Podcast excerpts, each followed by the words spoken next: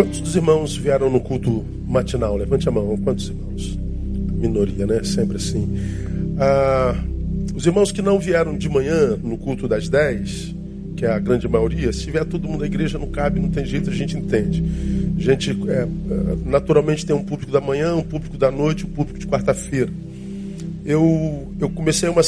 Eu, eu, eu comecei esse sermão hoje de manhã. É, conselhos prudentes para a década, para 2020. E anunciei para esse horário aí nas redes sociais, mas nós começamos de manhã e pegamos por base Provérbios 24, 6, que é um texto que é, a gente tem que ter com a gente no nosso cotidiano. Vamos ler juntos esse texto? Porque com conselhos prudentes tu podes fazer a guerra e a vitória na multidão de conselheiros. Palavra de Deus. Com conselhos prudentes, tu podes fazer a guerra. Então, ele está dizendo que guerra não se faz com força, nem com braço forte, nem com violência, nem na marra, nem no grito.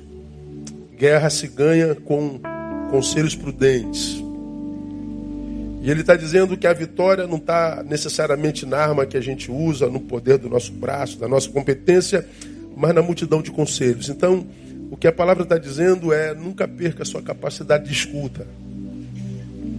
Nunca imagine que você tenha chegado a um patamar de existência humana ou da maturidade espiritual que da qual ou na, na qual você não precisa de conselhos. Nunca imagine-se ou se permita imaginar como Pedro que um dia você possa dizer estou pronto, porque quando Pedro disse estou pronto, ele disse para Jesus que estava pronto para ser preso com ele e morrer por ele. No final da noite ele tinha negado Jesus três vezes. Então nunca permita-se imaginar que em algum momento da sua vida você esteja de tal forma maduro, pronto, a ponto de desprezar conselhos, de dispensar, dispensar mestres, de onde vêm os conselhos prudentes. Então nós estamos no início de um ano e a gente sabe que um ano não se constrói com jargões e nem com declarações só. O ano vai ser uma benção, Deus vai dar vitória, esse ano eu vou conseguir. Não é assim que se constrói um ano, é com, com posturas. Que Deus é, quer conosco é parceria. Então Ele faz a parte dele nós fazemos as nossas. E para esse início de ano, pedi a Deus alguns conselhos que fossem de fato pertinentes para um tempo como esse que a gente vive hoje, tão, tão, tão louco, irmão. A gente vive um tempo louco na história da humanidade, assim. Como preguei no culto da vitória, dia 31, nós vivemos uma incredulidade ampla, geral e restrita. A gente não acredita mais no bem. A gente não acredita que alguém possa chegar perto da gente, fazer bem, sem que depois disso venha uma, uma, uma, uma facada, não é? Então a gente vai se retirando para nós, a gente cria o um, um nosso gueto, a gente vai lá, faz o que tem que fazer e volta correndo para cá. E a solidão vai carcomendo todo mundo, a depressão vai pegando todo mundo, a ansiedade, o suicídio aumentando, porque a gente não confia em nada, em mais ninguém, mais nada, e às vezes nem na gente mesmo. Então a gente precisa de estratégia de Deus para passar por esse tempo louco, individualista, individual, corrupto, ah, maligno, com, com sabedoria, e a sabedoria da palavra nos capacita para isso. Então nós é, começamos a compartilhar alguns conselhos. O primeiro que a gente compartilhou de manhã foi cuidado com o encantamento advindo da espiritualidade. E quando eu falei sobre isso, eu falei da, da, da instigante quase, da brilhante capacidade que o diabo tem de reconfigurar as estratégias que ele usa para atingir os seus intentos e desconfigurar um discípulo de Jesus, matar, roubar e destruir. Ele, ele é brilhante nos seus intentos, o diabo. Ele existe para matar, roubar e destruir, e para fazer isso, ele renova as suas estratégias. E como disse lá de manhã, antigamente a gente viu o diabo trabalhando para derrubar os discípulos, fazê-los cair. Aí nós víamos na igreja de antigamente dizendo, e soube de fulano, fulano caiu. E fulano pecou. Puxa, a vida do diabo é sujo. Poxa, fulano caiu. Ah, o intento do diabo era jogar a pessoa no chão. Hoje não. Hoje ele trabalha não para fazê-lo cair. O diabo trabalha para fazê-lo ascender. O diabo trabalha para fazê-lo aparecer. O diabo trabalha para fazê-lo visível. Mas não só. O diabo trabalha para fazê-lo visível, conhecido, acendê-lo, mas, sobretudo, fazer com que ele fique encantado por essa visibilidade. Faz com que ele fique encantado com essa ascensão, com essa aparição. Antes, o diabo jogava no chão, hoje ele, hoje ele joga para o alto. Ele antes jogava no chão e humilhava, hoje ele não joga no chão e humilha, ele joga para o alto e faz você se ensoberbecer. Ele pega alguém a quem Deus usou e gera um encanto no coração dessa pessoa, a ponto dessa pessoa achar que ela é isso tudo mesmo. Veja como Deus me usou, veja como Deus me deu, veja como Deus me, me, me capacitou, veja onde Deus me levou. Então, Deus abençoa a gente, Deus nos faz ascender espiritualmente. E o que, que tem acontecido com muitos que têm caído e ficado pelo caminho? Mesmo tendo vivido profundas experiências com Deus, eles ficam tão encantados pela espiritualidade, pela vitória, que começam a roubar a glória de Deus. Aí eu disse: cuidado com o encanto advindo da espiritualidade, esse encantamento, ou seja, os que são tomados por esse encanto, ah, quase nunca é visto por aquele que foi tomado pelo encanto como sendo um encantamento. Não adianta se dizer, rapaz, você está encantado demais, você é, baixa a bola, menos Batista. Mas não. Ele está encantado com o que Deus está fazendo com ele. Ele está espantado com, com a vitória. Isso não acontece só na vida espiritual, não. Acontece na vida profissional. Quantos de nós, antes da profissão que alcançou e que alcançou com tanta luta, pediu a Deus para te levar a um lugar na sociedade. Deus te levou. Depois da tua profissão, você está mais próximo de Deus ou mais longe de Deus? Alguns são encantados pela bênção da profissão, se ensoberbecem e esquecem de Deus. Tantos entre nós pediram a Deus um varão, uma varoa, pediram a Deus um amor, o amor chegou. Depois que o amor chegou na tua vida, você está mais próximo de Deus ou mais longe de Deus?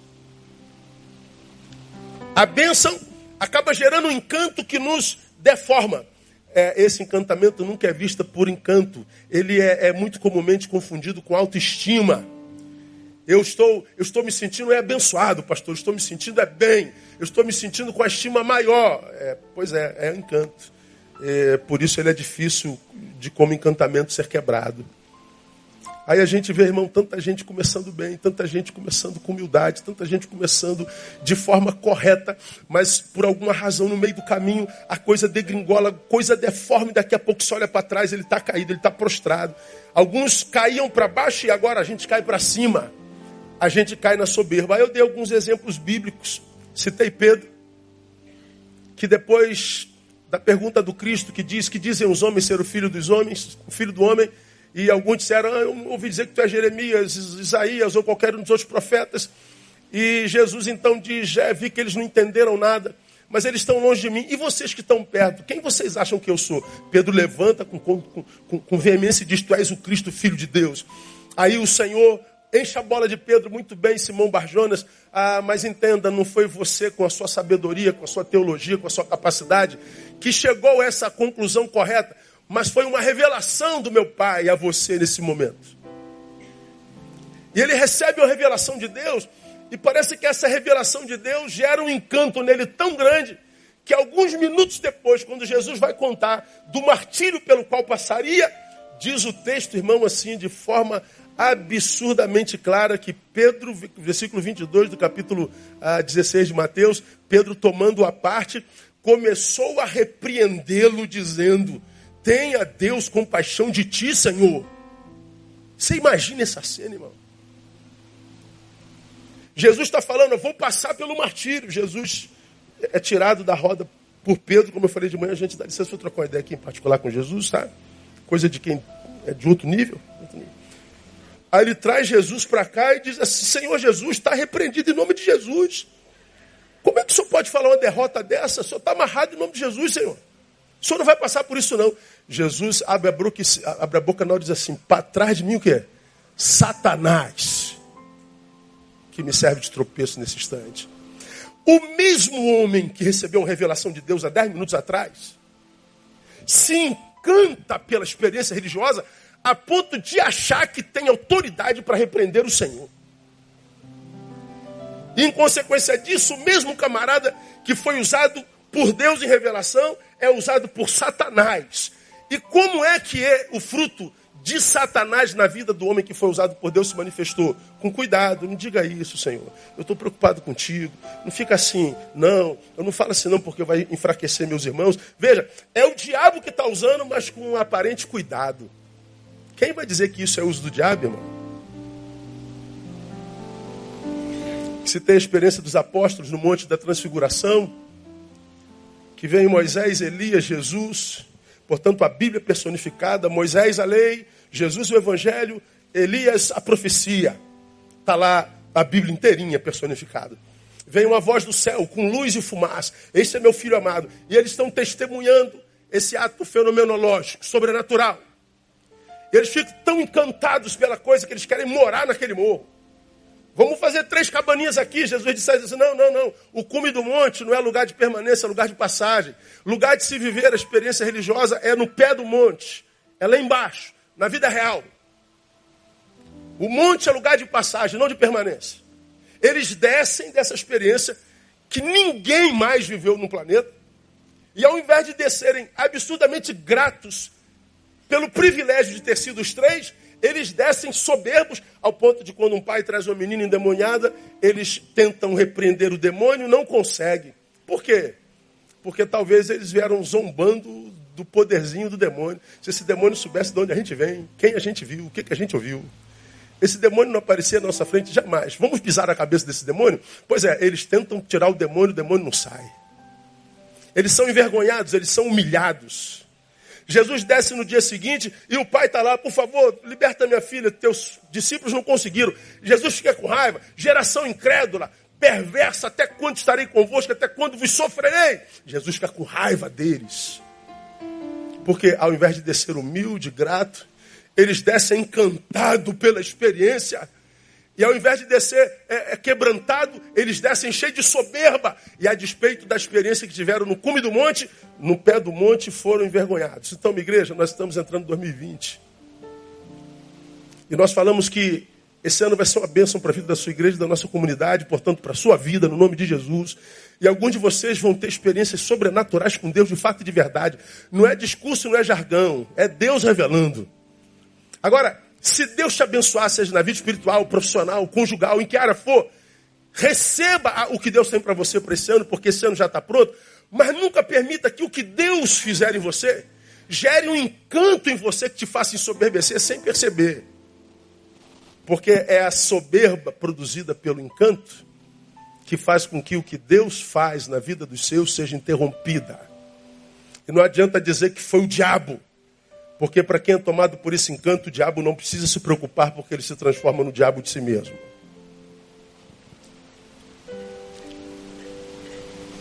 Cuidado com a experiência, com o encanto advindo das experiências espirituais. Segunda, segundo conselho que nós demos hoje de manhã, recapitulando.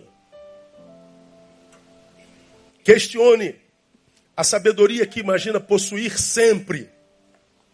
Questione a sabedoria que você imagina possuir sempre. Nós vivemos um tempo de especialistas em astrologia. Todo mundo se julga sábio. Todo mundo dá palpite sobre tudo. Todo mundo dá palpite sobre todos. Todo mundo sabe de tudo. Todo mundo sabe de todos. Como eu preguei aqui alguns domingos atrás, tem gente que é especialista na gente. Acha que sabe da gente mais do que nós mesmos.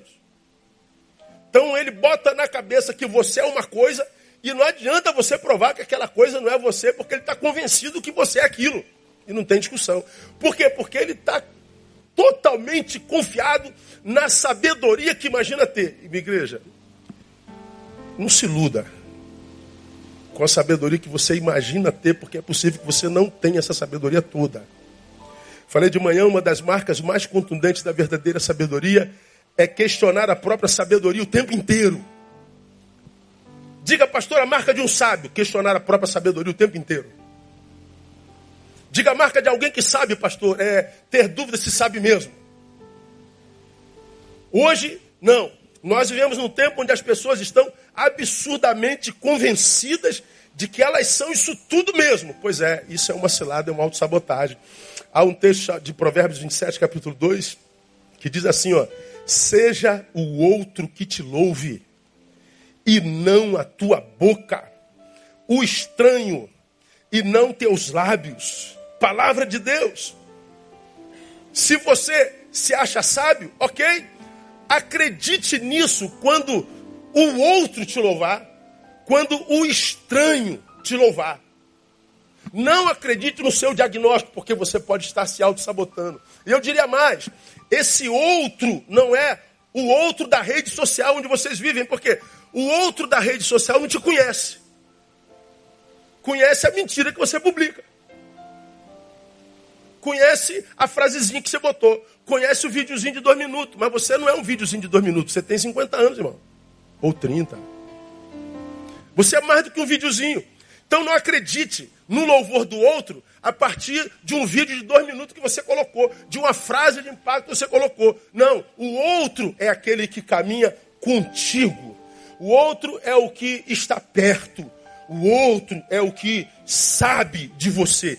Quando os que habitam contigo, quando os, os que são da tua rede de relacionamento julgarem você como sábio, acredite que você é sábio. Mas enquanto não acontecer isso, é, questione a tua sabedoria. E não há pecado nenhum nisso, irmão, é virtude.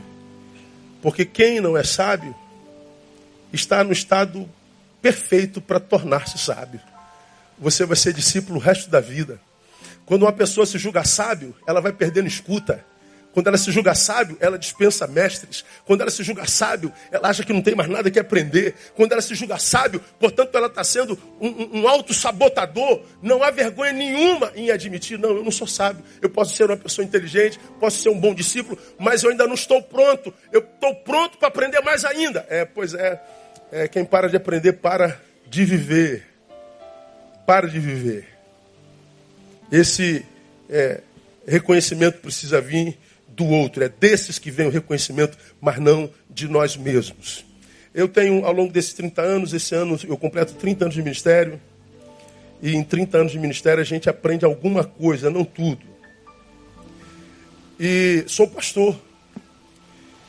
E, mas diferente de, de tudo que eu vejo entre igrejas, colegas e ministério, igrejas lutando tanto contra o diabo, diabo para lá, diabo para cá, diabo para lá. Irmão, é, não escandalize com o que eu vou dizer, não. O diabo nunca me deu trabalho. Como assim, pastor? Não. Porque eu posso afirmar para você, de cada dez pessoas que entraram no meu gabinete com a vida destruída, dizendo que foi o diabo quem fez, eu pude mostrá-lo pelo testemunho da história de cada um que não foi o diabo quem fez, foi ele mesmo. Foi erro de gestão. Foi equívoco. Confiou no seu taco. Confiou no seu saber. Confiou na sua teologia. Confiou na sua espiritualidade. Confiou que ele era capaz de. E o diabo não precisou se preocupar com ele.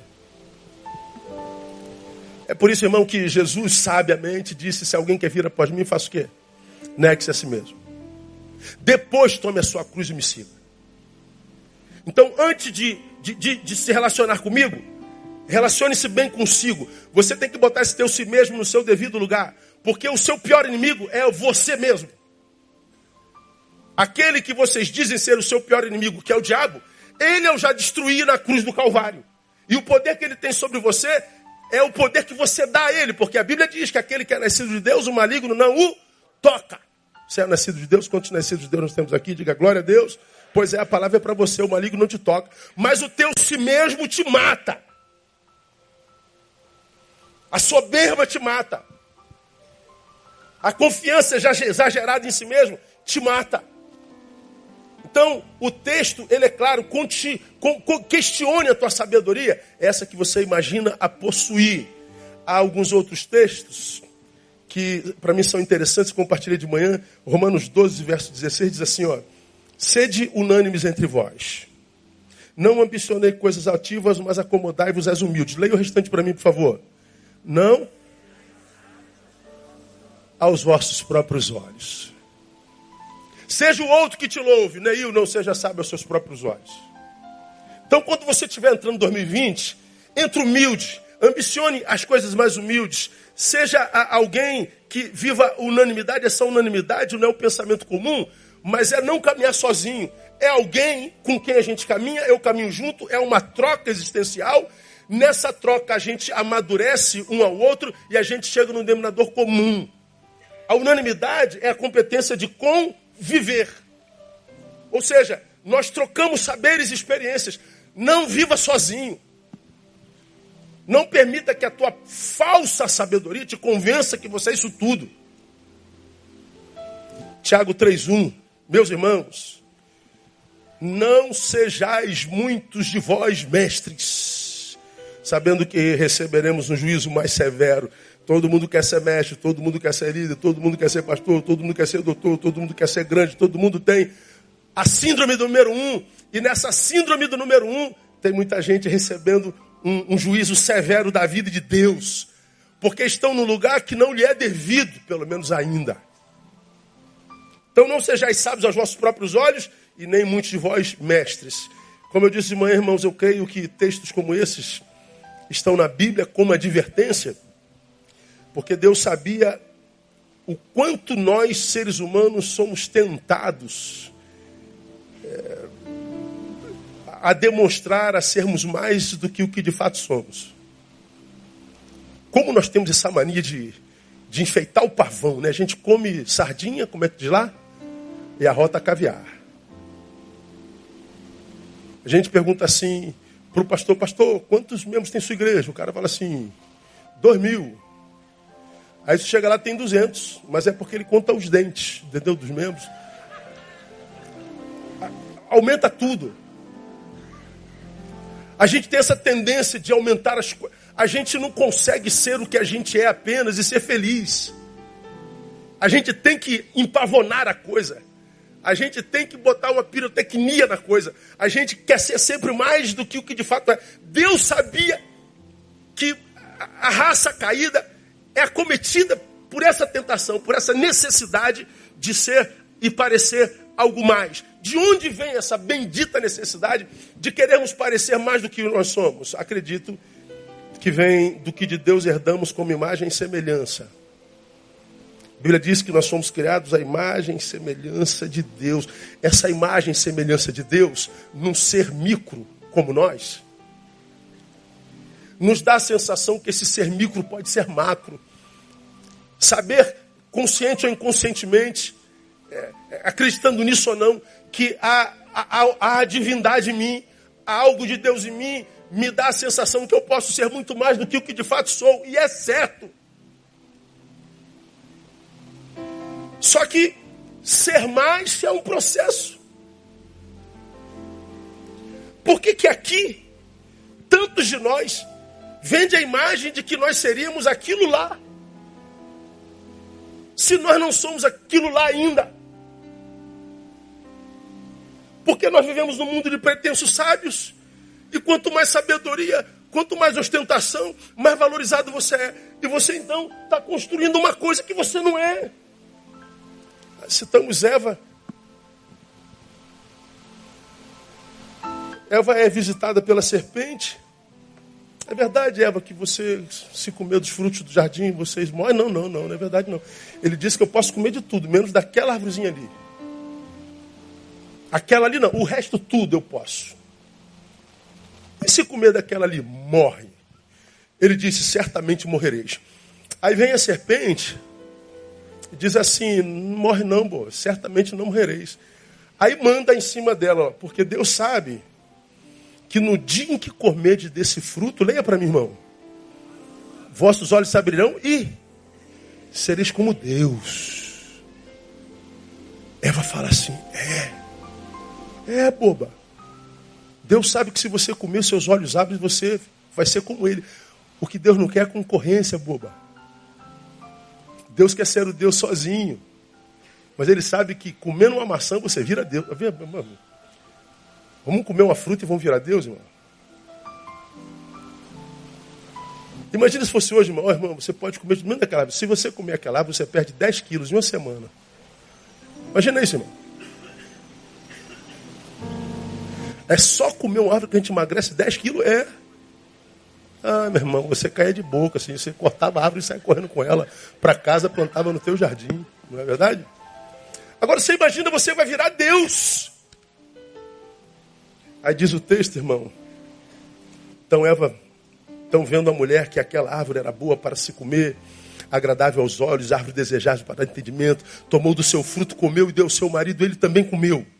Versículo 7. Então foram abertos os olhos de ambos, e ao invés de se transformarem em Deus, o que, que aconteceu, irmão?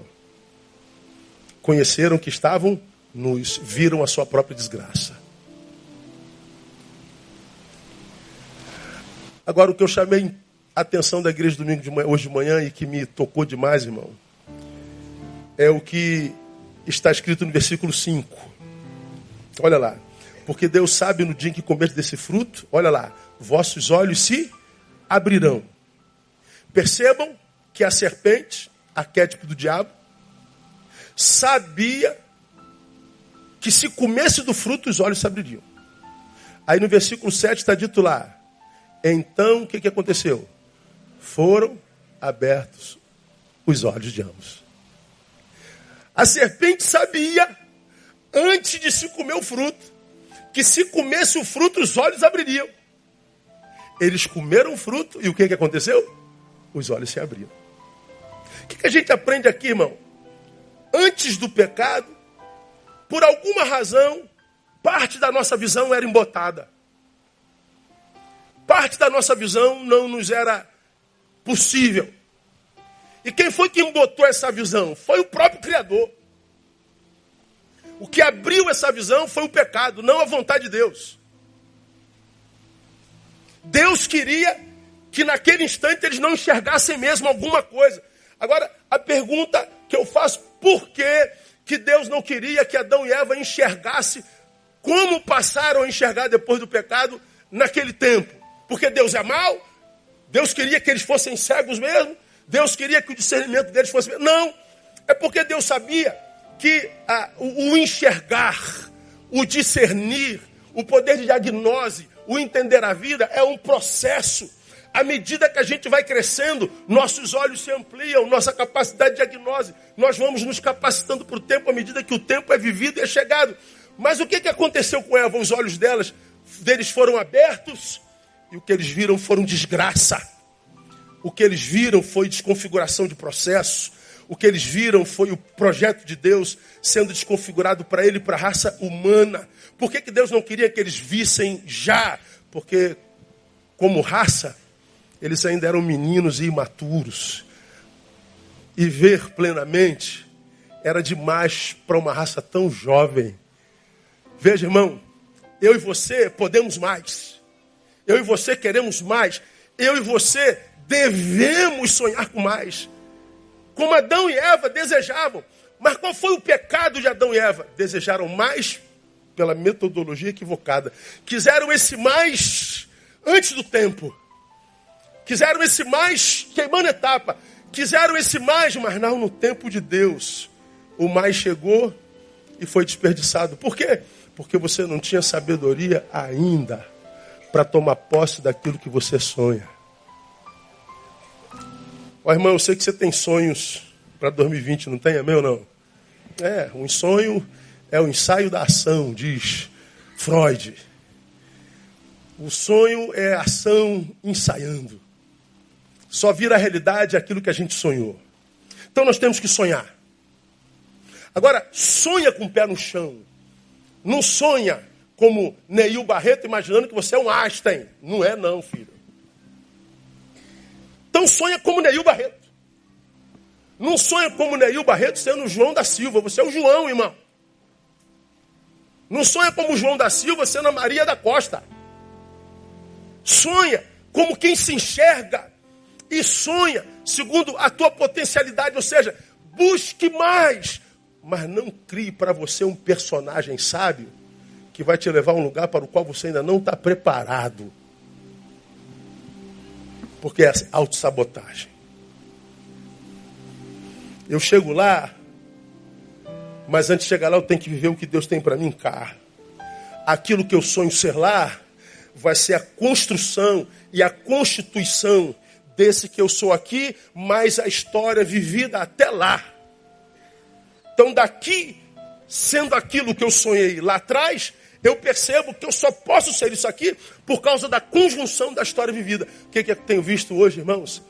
Uma geração soberba, se imaginando muito mais do que o que de fato é, porque tem um Facebook com 10 mil seguidores, porque reproduz frases dos professores da faculdade de Sociologia e de História, porque acham que são lacradores, que acham que são sábios, que acham que estão prontos e que se enxergam de forma equivocada, e porque se enxergam de forma equivocada, não conseguem ver a vida sendo materializada diante de seus pés.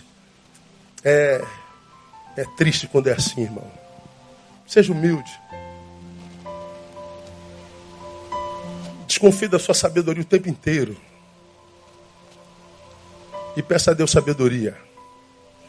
Terceiro conselho. Busque mais a promoção do todo do que a tua própria promoção. Busque mais a promoção do todo, do coletivo, do que a tua própria promoção, do subjetivo. Eu diria que o diabo dessa geração se chama Narciso. E o inferno desse diabo se chama rede social. Por que, que eu chamo a rede social de inferno? Primeiro, porque a glória que se busca lá é a própria, não a de Deus. É o campo de Narciso. E qual é o problema, irmão, de vivermos o tempo inteiro buscando a nossa glória? a fama, a aparência, o like, ser mais do que o que de fato a gente é. Por que, que a gente quer mostrar que a gente é isso tudo, quando na verdade o que você é angústia pura? Por que vender essa imagem toda se o que te habita de fato é complexo de inferioridade?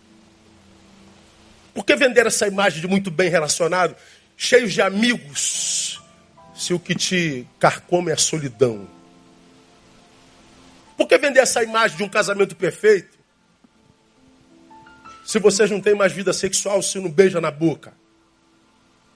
Por que vender essa imagem de santidade, de adorador extravagante, se você não pega na palavra uma vez na semana em casa? Por que, que a gente faz isso, irmão?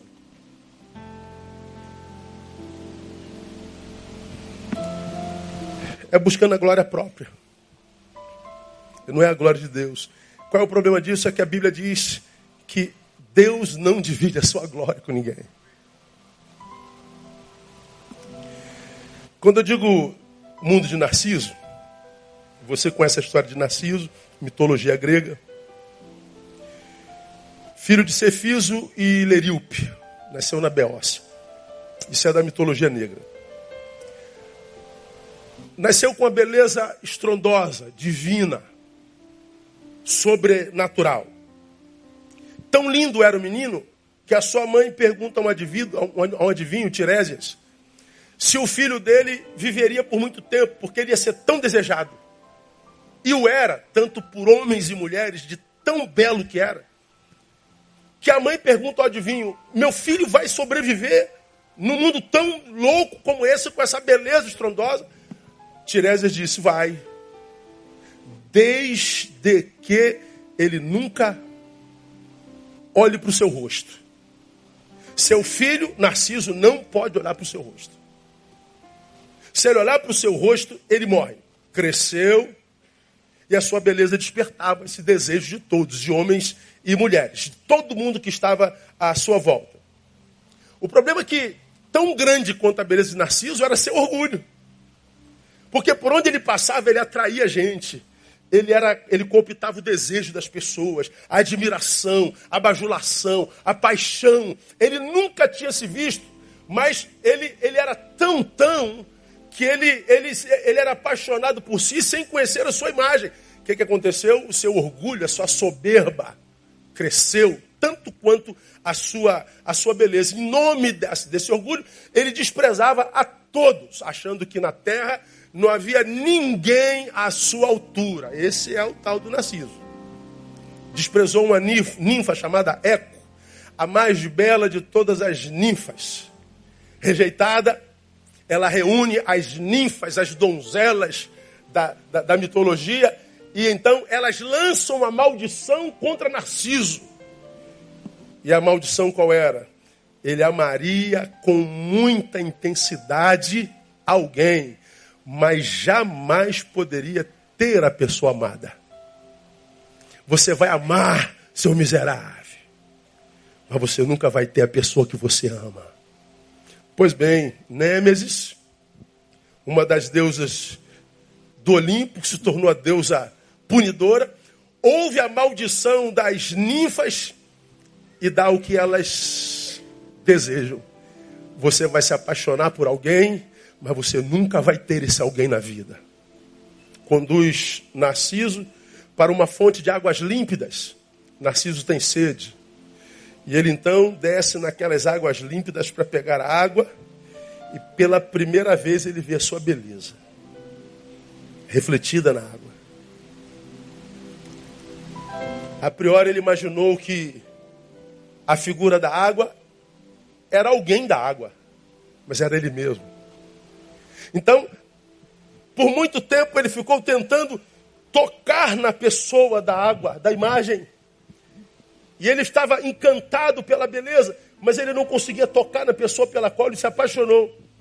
Bom, a história diz que ele passou o resto da vida tentando tocar na pessoa amada e ele definha e morre diante da própria beleza e da própria frustração.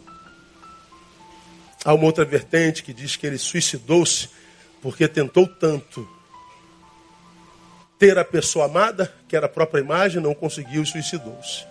Bom, eu não sei qual é o fim de Narciso, de fato, de verdade. Agora, qual é o fato, irmão? O fato é que Narciso tentou até sua morte alcançar e tomar para si a imagem pela qual se apaixonou. Que imagem era essa, pastor? A sua. Resumo da história: correu atrás de si mesmo a vida toda e nunca se encontrou. Viveu atrás de uma paixão, a paixão por si mesmo, por coisa alguma, mas se desligou do mundo de todos, porque ele estava atrás de si. E quem vive para si, Nunca se encontra, irmão. Quem olha só para si, abandona o resto do mundo, porque vira o centro do universo. E todo o universo vira periferia em você. Você passa a ter uma visão equivocada de si mesmo. Narciso é o Deus desse século, que faz com que pessoas apaixonem-se pela própria imagem. E que vejam no espelho a única pessoa que lhe interessa na vida. E em função desse ser do espelho, ela vive e existe. Ela quer é, é, é, viver para aquela pessoa, ela quer promover aquela pessoa, ela quer ascender aquela pessoa, ela quer abençoar aquela pessoa, e as outras não me interessam. Pois é, é o ápice da vaidade, é o ápice do egoísmo. Correu atrás de si mesmo a vida toda e nunca se encontrou. Por quê? Guarda isso.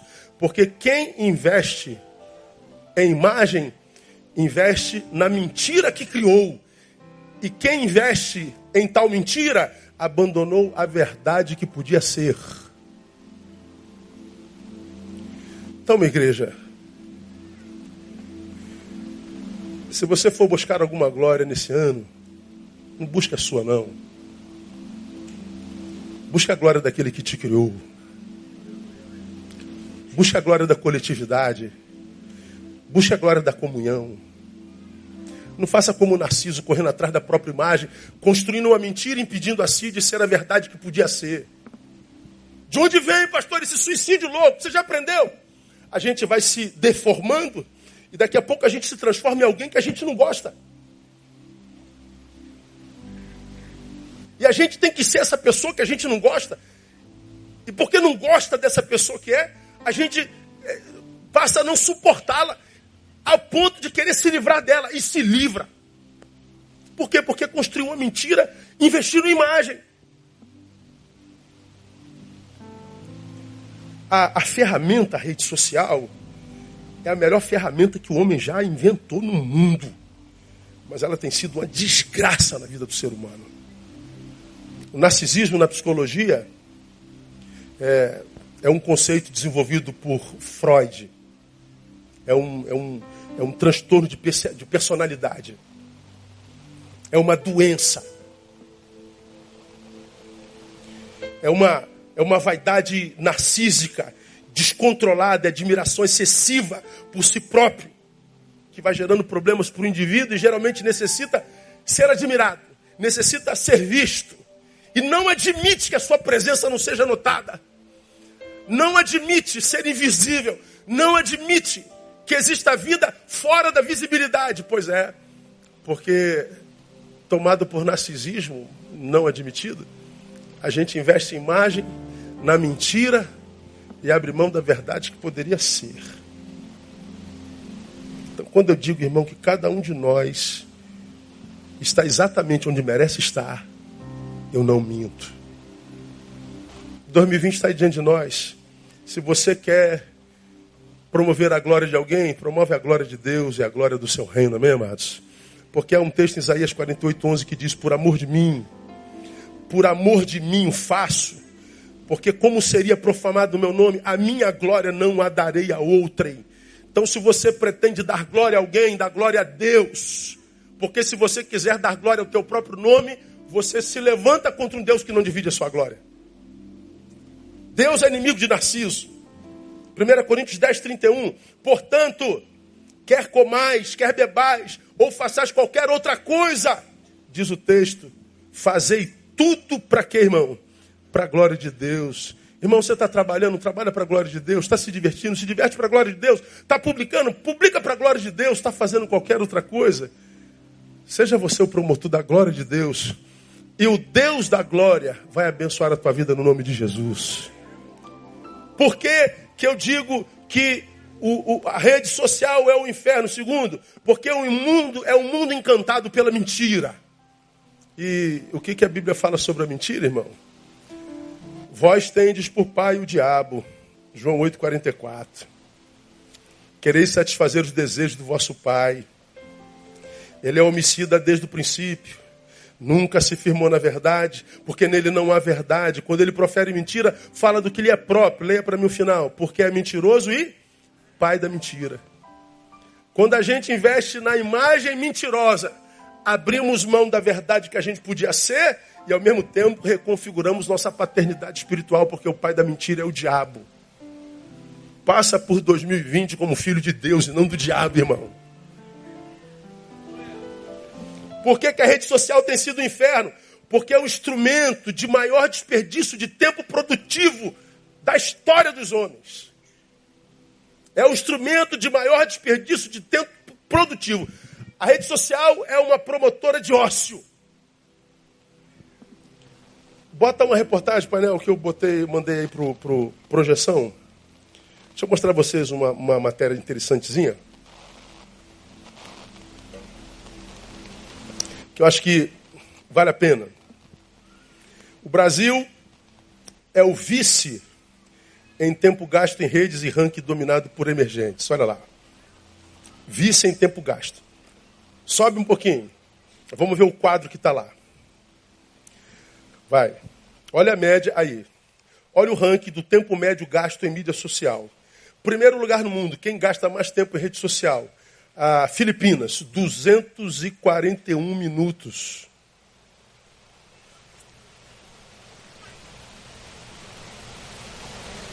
Em 2018, 248, isso por dia, tá, irmão? 241 minutos Filipinas. Agora o Brasil, segundo lugar. Quanto que o Brasil gastou em 2019 por dia em rede social? 225 minutos. É, uma hora tem quantos minutos? 60, duas horas. 120, três horas. 180 minutos. Quatro horas. Quanto, quanto é? 240. Olha lá, nós gastamos quase quatro horas por dia em rede social. Quantas horas tem um dia? 24 horas. Dessas 24 horas, quantas horas você dorme geralmente? Oito. Trabalha quantas horas geralmente? Oito. Sobra quantas horas para nós? 16. Dessas 16 você passa quatro horas no, no, no celular, na rede social. E nós somos uma geração que diz que não tem tempo para orar. A gente diz que não tem tempo para a palavra. A gente diz que não tem tempo para os filhos. A gente diz que não tem tempo. Nós estamos viciados. Agora sobe mais o texto lá, vai, vai subindo. Mais, vai lá, tem lá embaixo. Uh, vai, idade demográfica sobe, preocupação com a saúde mental. Especialistas alertam que o tempo de uso mais longo, olha lá, está associado a uma série de problemas de que leia para minha igreja. Saúde mental. Sobe mais um pouquinho. Pesquisas indicam que as pessoas que passam mais tempo usando as redes sociais são menos felizes, diz Ashley Williams, professora de Harvard. O uso excessivo da tecnologia pode ser problemático, em casos extremos está ligado a depressão, acidentes e até morte. Os riscos parecem ter desencadeado mudanças comportamentais. O uso de aplicativos de bem-estar digital que limitam e rastreiam o tempo gasto estão aumentando. Sobe mais um pouquinho. Vai. O ideal. Não existe um número mágico oficial para o tempo que as pessoas devem passar online. A Organização Mundial de Saúde publicou suas primeiras diretrizes em abril do ano passado, 2018 2019, é, voltados para crianças menores de 5 anos. Um estudo da Universidade de Pensilvânia, ah, publicado em dezembro passado, descobriu que limitar o uso das redes sociais a 30 minutos por dia mostrou reduções significativas na solidão e na depressão. Pode tirar. Sair de mais de 4 horas dia para 30 minutos. Fala assim: tem misericórdia de mim, Senhor. É. Depressão, ansiedade, suicídio. Intimamente ligado ao uso, do uso de redes sociais. Ah, pastor, o senhor está falando isso porque o senhor não tem rede social? Não, estou falando isso porque a pesquisa está dizendo, e é de Harvard. Esse texto ah, me diz que a rede se torna um inferno porque ela é um instrumento de maior desperdício de tempo produtivo. Então, meu irmão, é, é, quando nesse tempo em que a gente não consegue ser só para nós, eu tenho que aparecer para você. Você precisa me ver. Você precisa me invejar. Ou seja, a saúde do homem moderno está refém da inveja que eu desperto no outro. Isso é doença. Eu e você estamos capacitados no Evangelho para sermos felizes conosco mesmo, viver a tal da autoestima, sem que eu precise de aplauso, sem que eu precise ser visto, que me faz crer incontestavelmente que há vida para além da rede, que há uma vida real para além do virtual. Ah, você precisa buscar glória, mas que seja do todo no nome de Jesus. Cuidado com as redes. Quarto conselho: Pratique mais o silêncio. Deixa eu perguntar sinceramente. Quem tem muita dificuldade com solidão e com silêncio aqui e tem coragem de admitir? Pastor, eu tenho pavor de solidão e silêncio. Levanta a mão aí, deixa eu ver quantos. Ó, só quatro ou cinco. Você acredita nisso? Você acredita que duas mil pessoas lidam bem com solidão e silêncio? Nada. Você, tá, você é um mentiroso, irmão.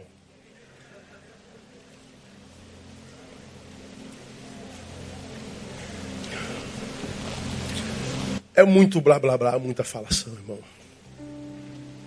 É muito verbo, é muita teclagem, teclação. É muita produção verbal, muita verborragia. 2020, irmão. Tenta praticar um pouquinho mais o silêncio. Tenta se retirar um pouquinho. Gasta mais um pouco de tempo. Pega essas quatro horas que você gasta por dia. Pega duas e gasta consigo. Tenta restaurar o altar do teu quarto e tenta voltar a praticar a bênção do secreto que essa geração perdeu. Entra no teu quarto em secreto, que teu pai em secreto te abençoará. Pratica um pouco mais o silêncio, fecha um pouco a boca.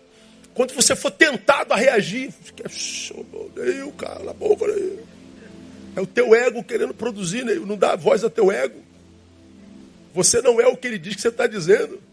Você não devia estar ofendido com isso. E se você é o que ele está dizendo, ele está dizendo a verdade. Também não deveria se ofender, né? Cala a boca. Mas se o pastor, se eu calar, eu vou infartar, pastor. Então eu vou quebrar a cara dele mesmo. Não, calma. Tenta praticar mais o silêncio. Por quê, irmão? Só porque a gente está dizendo para praticar? Não, eu vou dizer você por que a gente tem que praticar o silêncio. Primeiro, porque é o único caminho para o conhecimento de Deus. Salmo 46, 10, painel. Leia comigo. Aquietai-vos e sabei que eu sou Deus. Eu gosto do verbo saber.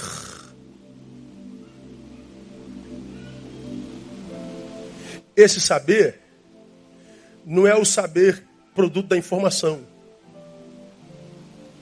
mas é o saber produto da experiência. Você quer ter Deus mais do que como um ser que do qual você tem boas informações? Você quer ter relação com Deus para além do que você apenas escuta? Você quer saber experiencialmente? Pois é, só na quietude. Aquietai-vos. Só se sabe Deus do silêncio. Gente que não consegue se aquietar. Gente que não consegue apaziguar o seu coração e alma para que você, desligando-se desse tabernáculo, desse tempo presente, você possa viver de fato e de verdade transcendência.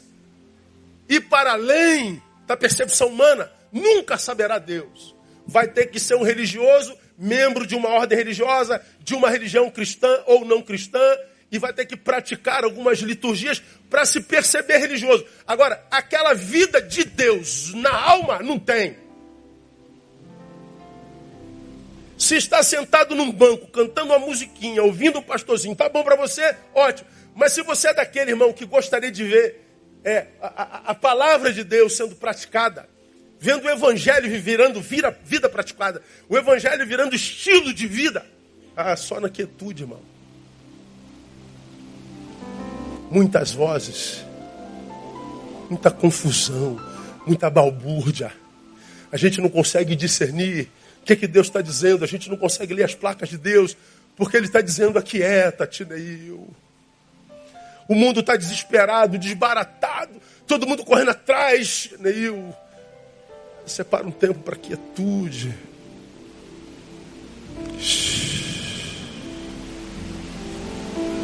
Ouça.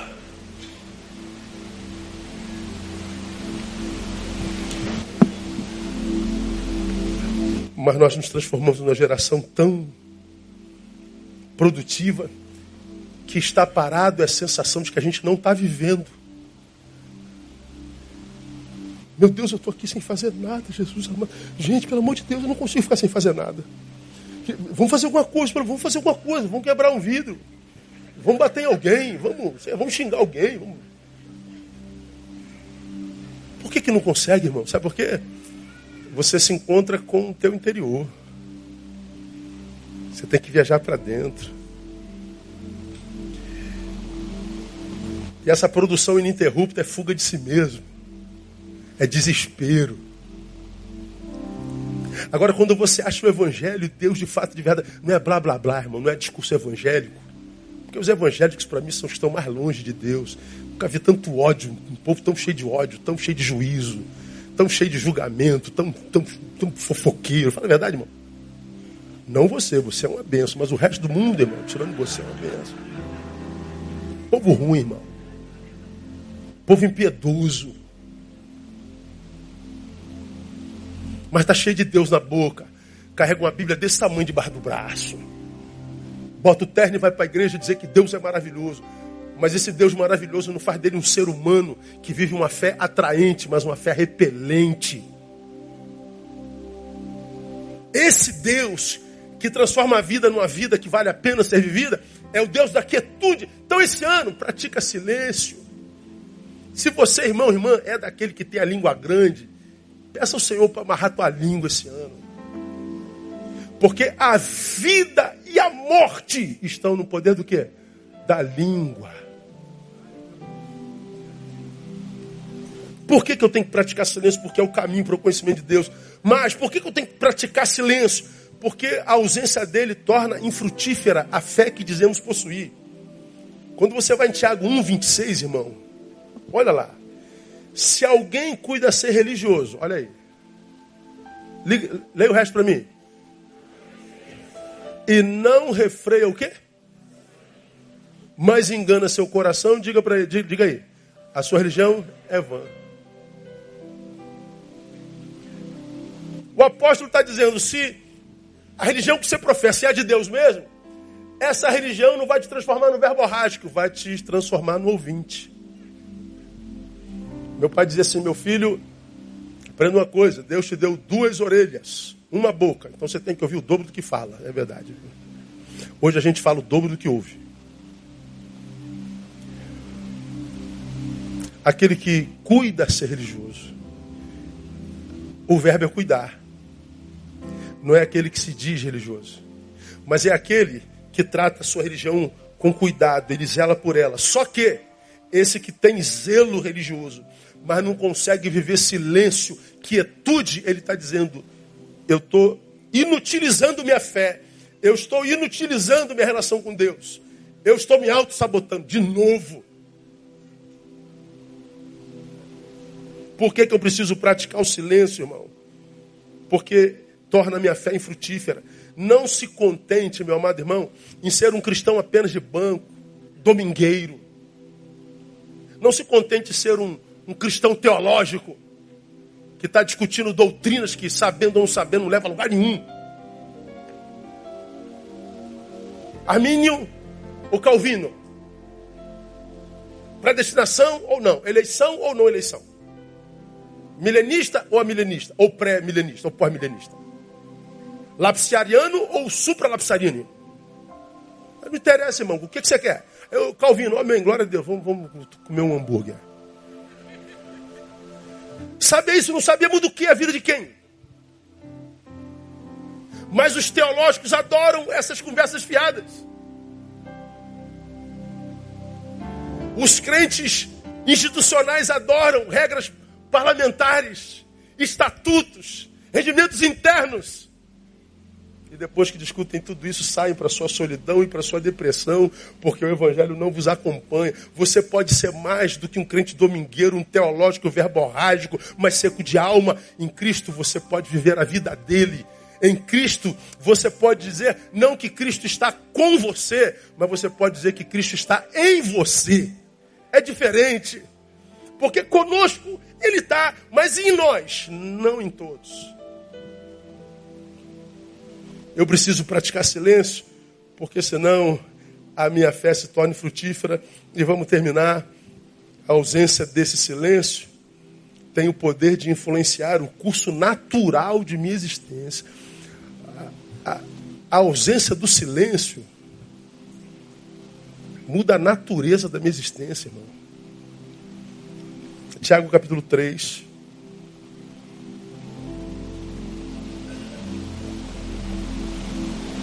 A língua também é um fogo. Sim. A língua é qual mundo de iniquidade colocada entre os nossos membros, contamina todo o corpo e faz mais o que? Leia para mim. Inflama o curso da natureza, sendo por sua vez dentro da sua boca.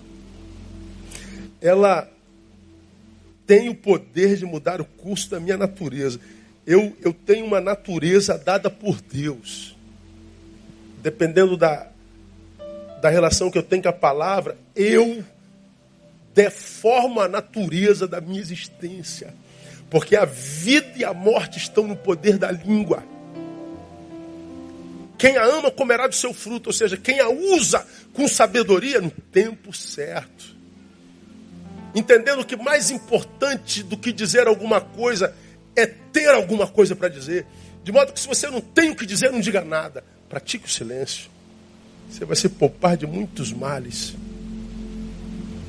Eu digo isso, irmão, como um, pai, como quem é o irmão mais velho de vocês, porque 2020 está aí, com todas as possibilidades diante de nós. E como nós somos nascidos de Deus, eu não vou andar pela vida me preocupando com o diabo que eu sei não pode me tocar. Mas eu tenho que me preocupar com si mesmo, com eu que dentro de mim me tenta auto-sabotar o tempo inteiro, irmão. Um eu em mim que me tenta fazer a minha vontade, não a de Deus. Tem que estar lutando contra mim o tempo inteiro. A carne e o espírito em luta constante. Isso cansa. Isso é enfadonho, isso é mortal. Então eu preciso de estratégia para vencer esse eu em mim que quer me deformar. Então, cuidado com o encantamento divino da espiritualidade. Se Deus te levar, levar a lugares altos, não se encante. É graça, toda honra, toda glória sejam dados ao nome do Senhor. Passou no concurso, está ganhando 100 mil reais por mês, irmão. Glória a Deus, louvado seja o nome do Senhor. Casou com Brad Pitt, irmão, que se divorciou lá da mulher. Glória a Deus, foi o Senhor quem te deu o Brad Pitt, irmão. Casou com a Jennifer Lopes, que a Jennifer, não, como é o nome da esposa dele? A Angelina de Oliveira. Angeli, Angeli, Angeli, Angelina, Angelina. Que Jolie, rapaz. Angelina Jolie. Então, se você casar com Angelina Jolie, é isso mesmo? Dá glória a Deus porque você não está com essa bola toda para ela, né, irmão? É graça. É graça. Deixa a soberba te pegar, não. Gratidão sempre, reconhecendo que tudo que a gente tem faz é para a glória dele. Mas questione a sabedoria que imagina possuir. Você não é isso tudo, não, irmão. Pode mais? Posso. Deseja mais? Desejo. Deve desejar. Mas lembra, há um tempo para tudo. Não queime etapas como Eva e Adão. Porque dá ruim. Três. Busque mais a promoção do todo do que a tua própria. Não fique correndo atrás do que é seu apenas. Não invista na imagem, porque quem investe em imagem investe na mentira que criou e quem investe em tal mentira abandonou a verdade que podia ser. Pratique o silêncio. Responda só o que te perguntarem. Dê a opinião que te pedirem. Guarda o que é teu para que você não seja um jogador de pérolas a porcos. Nem todos estão interessados nas pérolas que você joga no mundo. Você desperta essa pérola e arruma inimigos porcos. Abra a boca como quem sabe o que vai dizer, quem tem certeza. E só abra a boca se for para edificar. Eu tenho certeza que se nós praticarmos esses quatro princípios, irmãos, a gente pode cair dentro de 2020, que não há nada em 2020 que nos pare, porque nós estaremos andando no princípio da palavra.